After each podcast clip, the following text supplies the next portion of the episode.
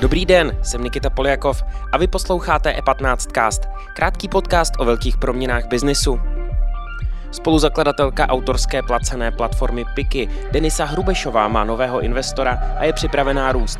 Jak se monetizuje autorský obsah a jsou Češi ready za něj platit? O tom s ní dnes budeme mluvit.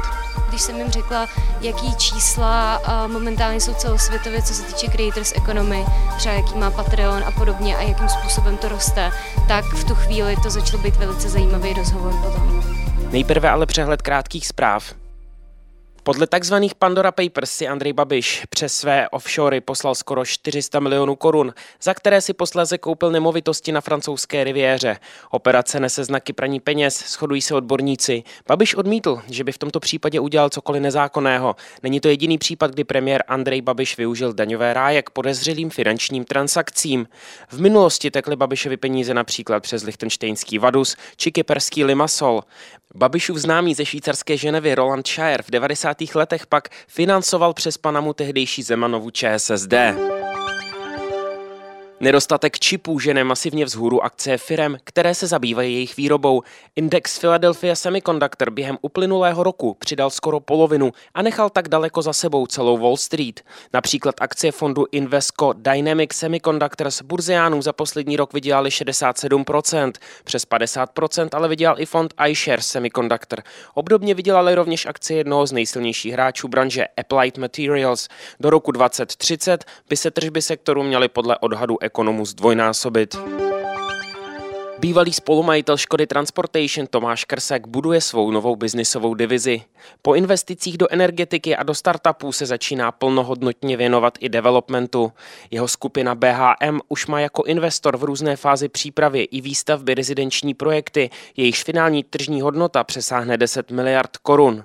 Dosud největší projekt skupina připravuje v Kralupech nad Vltavou, kde vyjde výstavba z celá nové čtvrti na 1,5 miliardy.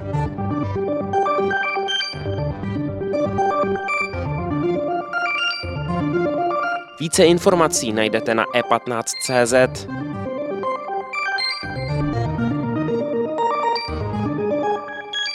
Teď už tu vítám Denisu Hrubešovou, spoluzakladatelku platformy Piky. Ahoj Deniso. Ahoj.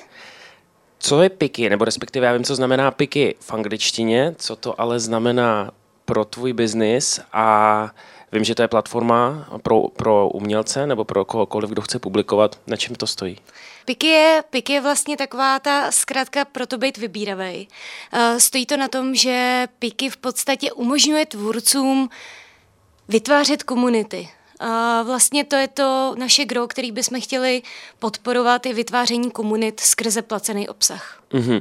To zní jakoby uh, asi dobře, myslím si, že to jako uh, je fajn. Nicméně je to hodně marketingový, vytvářet uh-huh. komunity chce asi každá, nejenom firma, uh, sociální sítě vytváří komunitu. Um, čím se to liší třeba od ostatních platform, sociálních sítích typu Patreon, Gazetisto, který teď vznikl a podobně? Co se týče principu, tak neliší. Eh, všichni máme stejný účet a to je ta účel a to je monetizace obsahu. Nicméně my tam opravdu šlepem na ty komunity a to se hlavně promítne potom na tom, jaký budeme mít funkce. Eh, teďka máme nějaký základní, protože jsme spustili nedávno, ale vlastně ten náš plán je dělat takové funkce, které budou podporovat ty komunity. To znamená třeba implementace Discordu, eh, live streamy, live audio, podcasty a podobně. Takže vlastně všechno to, co ještě víc ti umožní vlastně jakoby komunikovat s tou svojí komunitou. Mm-hmm, to znamená, když si to představím jako uživatel, mm-hmm. um, tak já tam přijdu a mý, uh, jako mý oblíbenci, kteří tam publikují, tak já si u nich zaplatím odběr a za to dostanu jako jejich tvorbu. Chápu to správně, přesně ať už tak. je to podcast, video, text a text, podobně. Přesně tak, úplně přesně takhle. Eh, jak se na takové platformě dá vydělat, pokud tedy chci publikovat? Eh, vy asi budete mít nějaký typy předplatného, nebo mm-hmm, jak to mhm, funguje? Mm-hmm, jo, ty si u nás můžeš vlastně udělat tři druhy předplatného, uh, který si naceníš tak, jak uznáš za vhodný, jak moc si vážíš svého obsahu.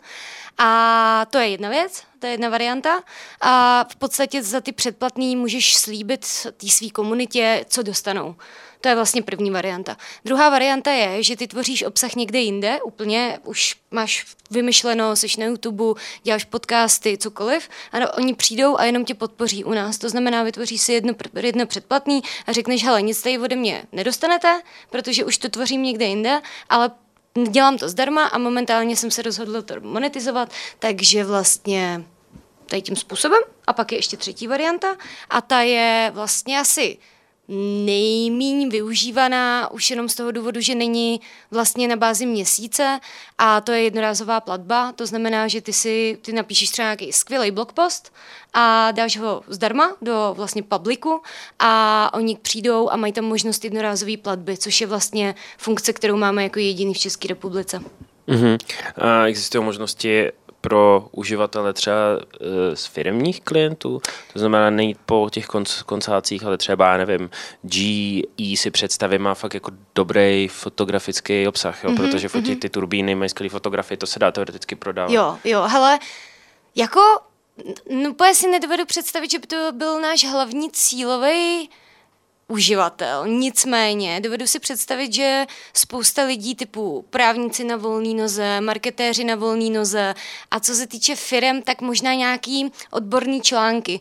Jo, pokud je to prostě, no jasně, odborní články, spousta firm vytváří, takže v tu chvíli můžou dát svým klientům za nějaký poplatek. Uh-huh. A jak eh, plánujete monetizovat ten biznis vy? Na čem to stojí? Vy asi dostanete podplatky z, Máme provizi. z, z, z, z té publikace pro provizi a máte nějaký break-even moment, kdy už to jako je, je zajímavý, kolik takových lidí tam musí přijít, aby, aby ta, ta věc jako pro vás dávala dlouhodobě smysl? Hele, dlouhodobě smysl je pro nás 12 500 platících předplatitelů, což vlastně není vůbec nereálný.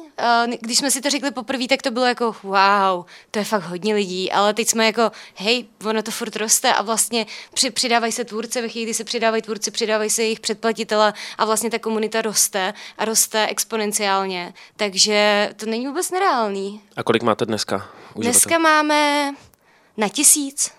Uh-huh, uh-huh. Ale máte nějaký horizont, do kdy chcete, chcete těch 12 Ale jako já bych to chtěla do konce roku, jo. což není nereálný, ale fakt musíme šlapat šlapem a no, uh, jo. Mm, U, Uvidíte, u, uvidíte, uvidíte. Eh, vy jste sehnali investora nedávno, Aha. tuším, četl jsem to eh, na webu, myslím na Čekranči. Jak Aha. se schání investor pro tento produkt, těch produktů je na trhu hodně a případně jak jste to udělali vy? Hele, my jsme, on si sehnal nás, investor, vlastně, ještě v beta verzi nás oslovil, což bylo vlastně fakt super, protože my jsme ještě neměli v plánu schánět investora, ale vlastně ve chvíli, kdy se naskytla tahle možnost, tak jsme se domluvili a teďka momentálně scháníme dalšího investora, jsme tak na začátku hodně, takže ti nedokážu říct, eh, jak moc je to těžký. Nicméně byla jsem nedávno na jednom piči, kde jsem mohla mluvit se třema investorama a vlastně všechny to poměrně dost zajímalo, když jsem jim řekla, jaký čísla eh, momentálně jsou celosvětově, co se týče creators economy, třeba jaký má Patreon a podobně a jakým způsobem to roste, tak v tu chvíli to začalo být velice zajímavý rozhovor potom. Jsou lidi v Česku ready platit za obsah. Já když se podívám na projekty, které tady vznikají, tak eh, vlastně ziskový nejsou. A navíc, když se podíváme, Česko relativně jako malý prostor na to získat hodně uživatelů. Jak to vnímáš ty? Hele, myslím si, že jsou ready, ale není to zadarmo.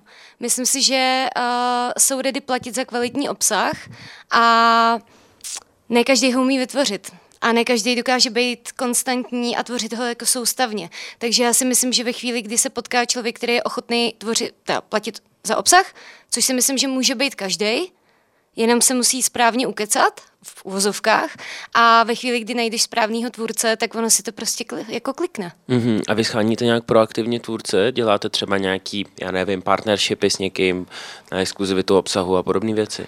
Hele, scháníme a oslovujeme je vlastně jednoho po druhým. Oslovujeme ty, který se nám zdají nejbližší tomu, co my děláme a myslíme si, že jsou ty, co tam patří, protože mají ten kvalitní obsah.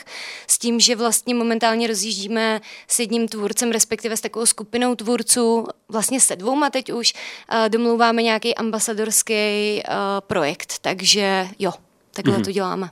A co budoucnost, dávalo by asi smysl mm, možná to spustit i třeba v jiném jazyce, eh, na větším trhu? Je to něco, co třeba by vás zajímalo? Je to něco, co nás teďka strašně děsí, protože jsme nad tím začali uvažovat a předtím jsme nad tím neuvažovali, ale Uh, jo, jako ta myšlenka tam je, samozřejmě je to zase omezený financema, je to omezený tím, že bychom nejdřív chtěli mít hotový produkt jako totál, protože fakt jsme teďka spustili, ještě tam nemáme vyvinutý všechno to, co bychom chtěli, za co se fakt jako postavíme, ale ve chvíli, kdy ustojíme tohleto a uděláme to tak, jak my si přejeme, tak v tu chvíli jsme připravení pro expanzi určitě. A Deniso, díky za tvůj čas a měj se krásně. Já taky děkuju. Díky za pozornost. Tento podcast můžete poslouchat každé všední ráno na všech streamovacích platformách a na webu e15.